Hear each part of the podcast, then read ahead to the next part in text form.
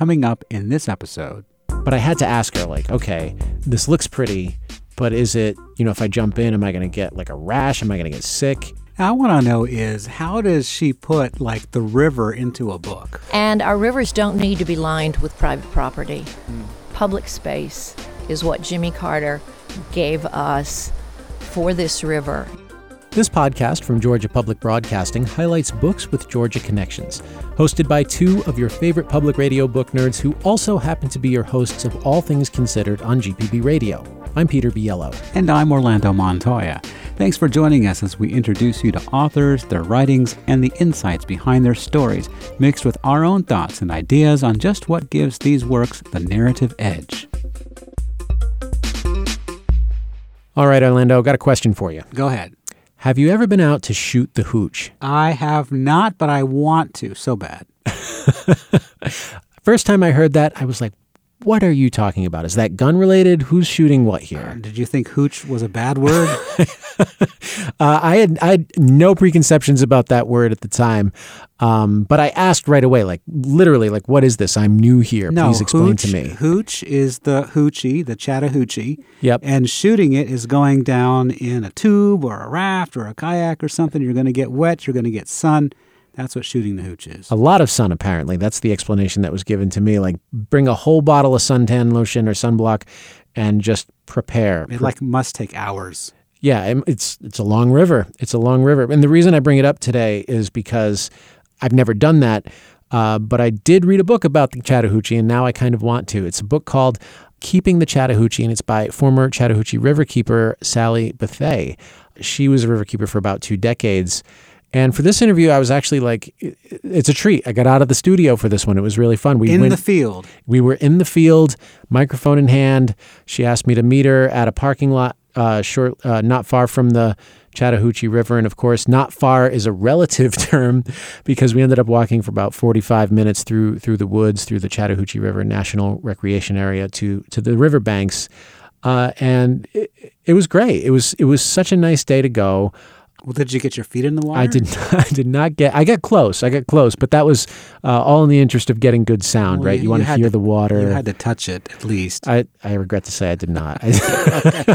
Well, how how was the water? What did it look like? The water was just beautiful. I mean, like a, a, sh- a shining blue, and, and we were trees all around us, and then of course uh, trees across the river. So it, I, I grew up in New England. I went to college in Maine, lived in Vermont, lived in New Hampshire.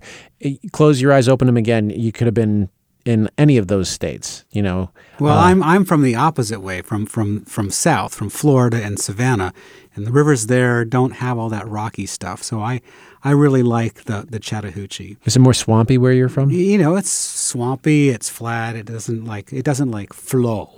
You oh, know? Oh, okay. I mean, it flows, but not like the Chattahoochee. And by the way, I did uh, kayak uh, and, and shoot the hooch, I guess, in Columbus, where they have that white water, mm-hmm. and also up in Helen, where they do the tubing but just not in this section. Okay. Do they call it shooting the hooch when it's outside the Atlanta area, or is it just? I don't know. I might get some blowback on that, but I think when you shoot the hooch, it's only right here in the Atlanta area. Chat down in Columbus, it's it's that whitewater, and up in Helen, it's tubing. Okay, maybe our friendly podcast audience will send us a nice email telling us what it actually is called in those other areas. Maybe it is chat still shooting the hooch. Who knows? Um, anyway, well, I went to the river, and when I went, it was shortly after one of those contamination stories, we hear these every now and then. This one was a bacterial contamination in the Chattahoochee. So that that was in the news. That wasn't really why we went to talk. We went to talk about her book, Keeping the Chattahoochee, of course, and about her time as riverkeeper. But I had to ask her, like, okay, th- this looks pretty, but is it, you know, if I jump in, am I going to get like a rash? Am I going to get sick? You know, and and what happens? Will it be there forever, or does the river heal itself somehow? Rivers are amazingly resilient if you don't overuse and abuse them too much. If you're looking at bacterial pollution, untreated sewage going into a river, that bacteria will die within three or four days. It's looking for warm bodied mammals to, to live in, and cold rivers are not where the bacteria like to live. So you stop the sewage spill, and you know the river is going to take care of that. What we've seen recently was an ongoing, a chronic problem with Fulton County's Big Creek sewage plant. They're still trying to figure out what happened there. Um, so with bacterial contamination, you stop the source, you can, um, the, the river can, for the most part, heal itself. When you're talking about toxic chemicals, um, things even like DDT and chlordane, which have been banned for decades and decades, they're still persisting in the fish tissue in some fi- of the fish in this river.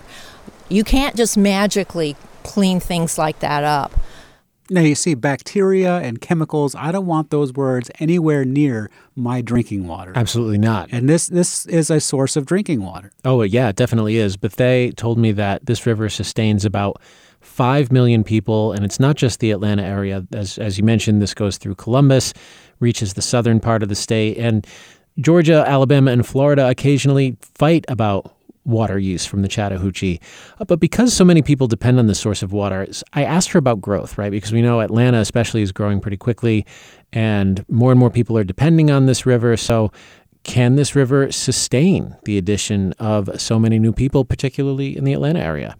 We, in the recent years, we've had a lot of rain, and people seem to forget what it was like back in 2006 to 2009 when we had an exceptional drought.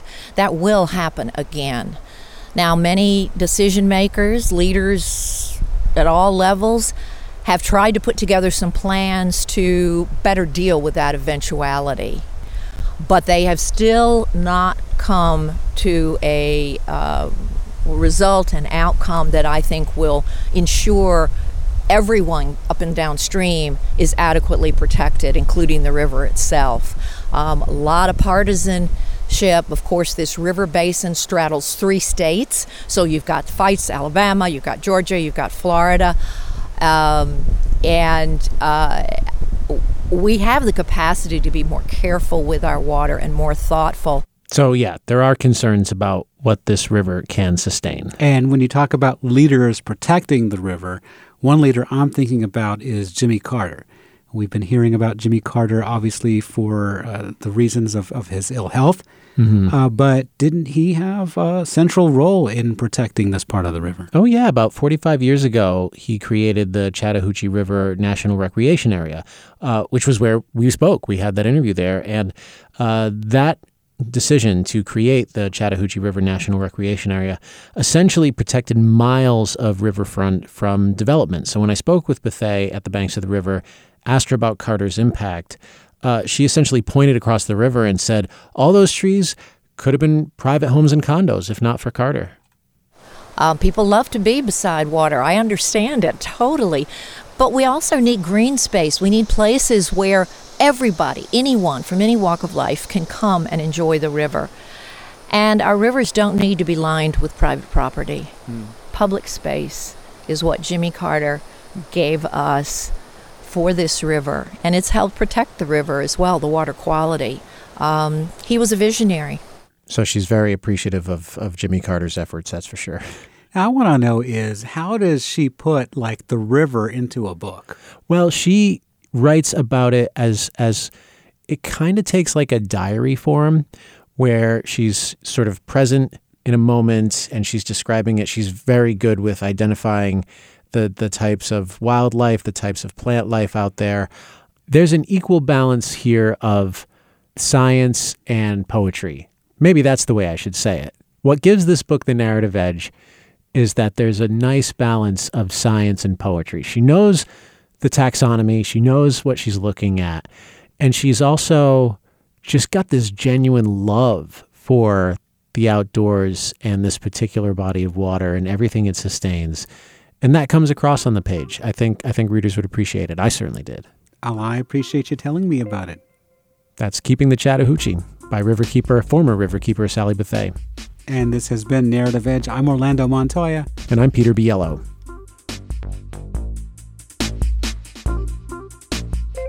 Thanks for listening to Narrative Edge. We'll be back in two weeks with a brand new episode. This podcast is a production of Georgia Public Broadcasting. Find us online at gpb.org slash narrative edge. You can also catch us on the daily GPB News podcast, Georgia Today, for a concise update on the latest news in Georgia. For more on that and all of our podcasts, go to gpb.org/podcasts.